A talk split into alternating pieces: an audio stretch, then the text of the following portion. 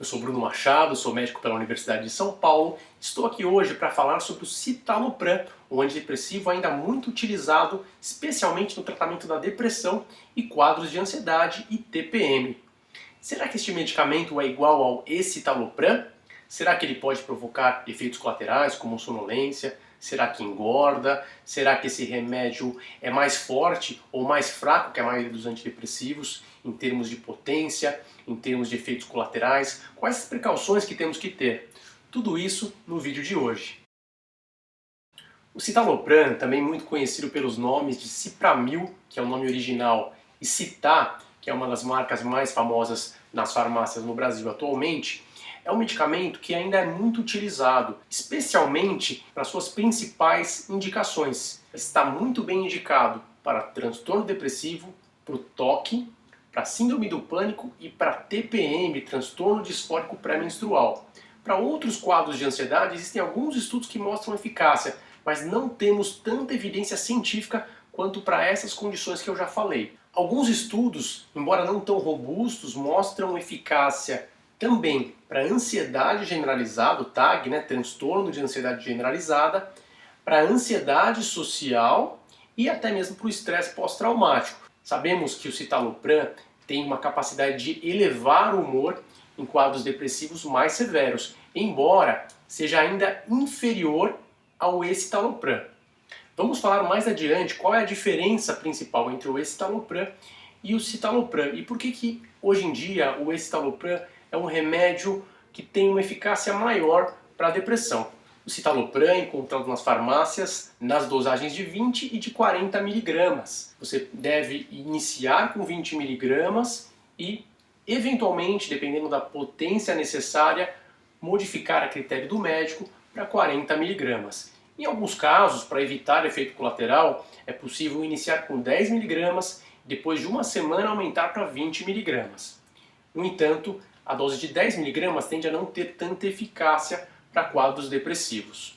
Sabemos que o citalopram, em geral, tem algumas vantagens interessantes em relação aos antidepressivos mais antigos. É um antidepressivo que não interage tanto com outros medicamentos, ele não tende a brigar com outros remédios, vamos dizer assim. Ele pode ser tomado, em geral, inclusive por pacientes acima de sessenta anos, embora nesses casos devemos usar a dose pela metade, ou seja, de preferência no máximo até vinte miligramas.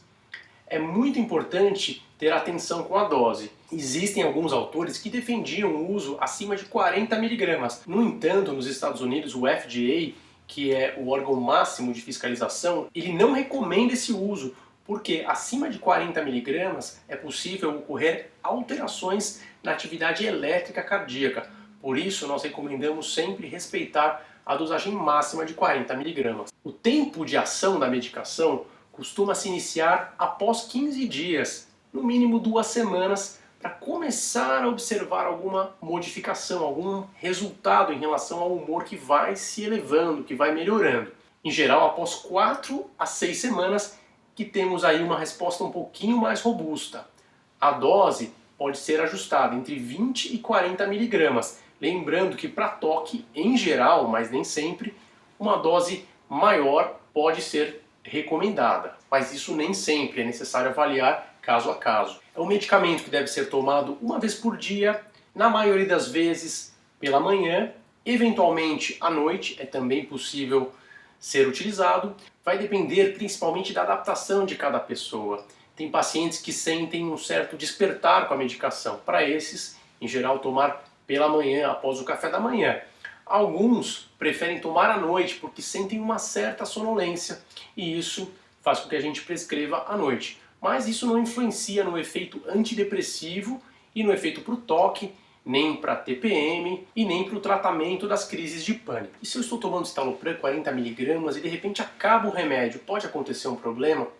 Pode sim. É um remédio que não pode ser interrompido abruptamente, especialmente na dose mais alta. Porque quando isso acontece, você pode ter síndrome de retirada abrupta e isso pode provocar efeitos muito desagradáveis. Então é necessário se programar com antecedência para evitar esse contratempo muito desagradável. É muito comum vermos, quando existe uma interrupção abrupta, sintomas como tremor, mal-estar, náusea, tontura, e muitos outros, até mesmo piora da ansiedade, irritabilidade.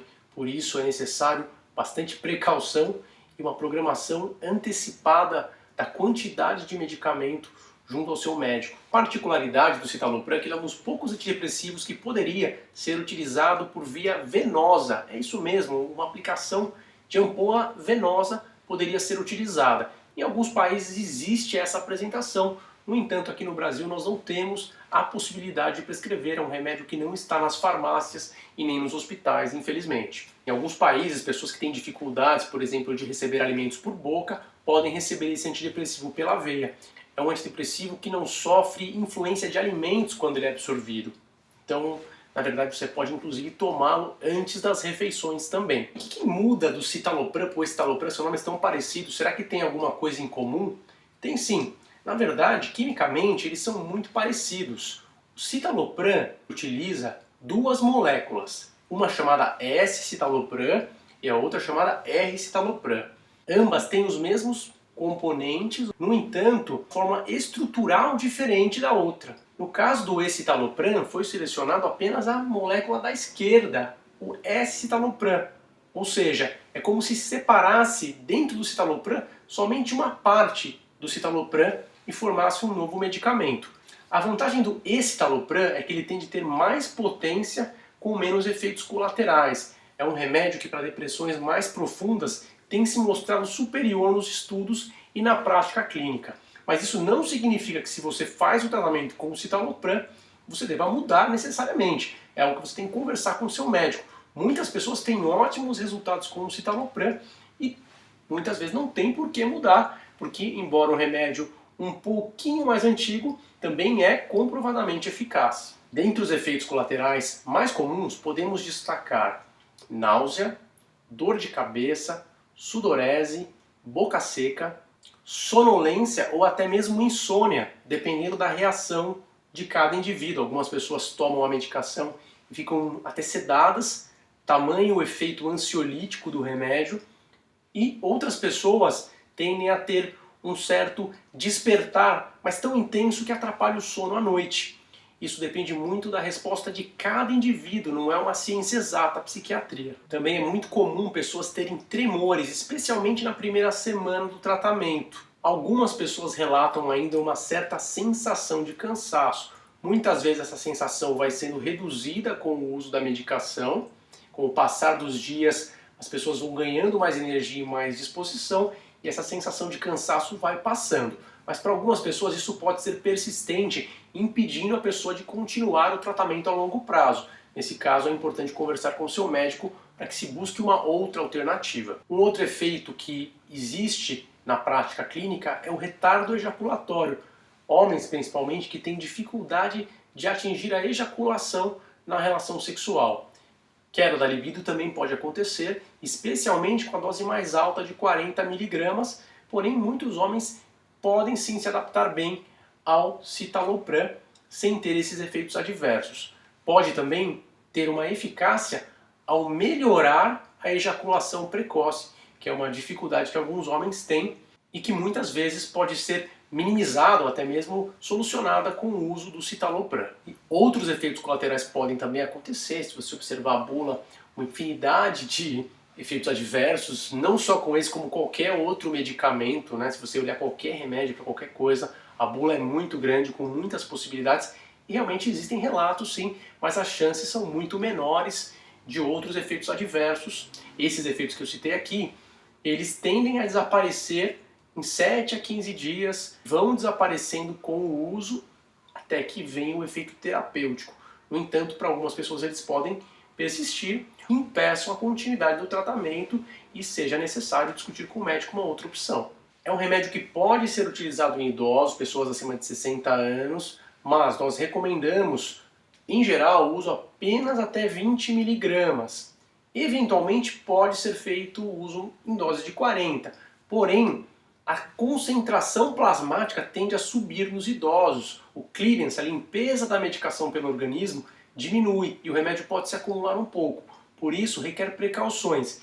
Em casos em que a depressão tem sintomas mais severos, pode ser necessário fazer eletrocardiograma. Aliás, uma precaução importante para quem tem quadros cardíacos, como arritmias prévias, I C C, que é insuficiência cardíaca congestiva. Pessoas que tenham quadros de cardiopatias devem utilizar esse remédio, em geral, em doses mais baixas e sempre com monitoramento, porque é um remédio que pode, sim, alterar a fisiologia do coração. A eletricidade que move as células do coração pode ser alterada por essa medicação. É um remédio que nunca deve ser tomado em conjunto com antidepressivos e mal, como o Parnate, por exemplo, e como a pimozida. Não deve ser utilizado em conjunto com a medicação pimozida. Para mulheres grávidas, será que pode ser prescrito para mulheres na gravidez? Ainda são necessários mais estudos para atestar essa segurança.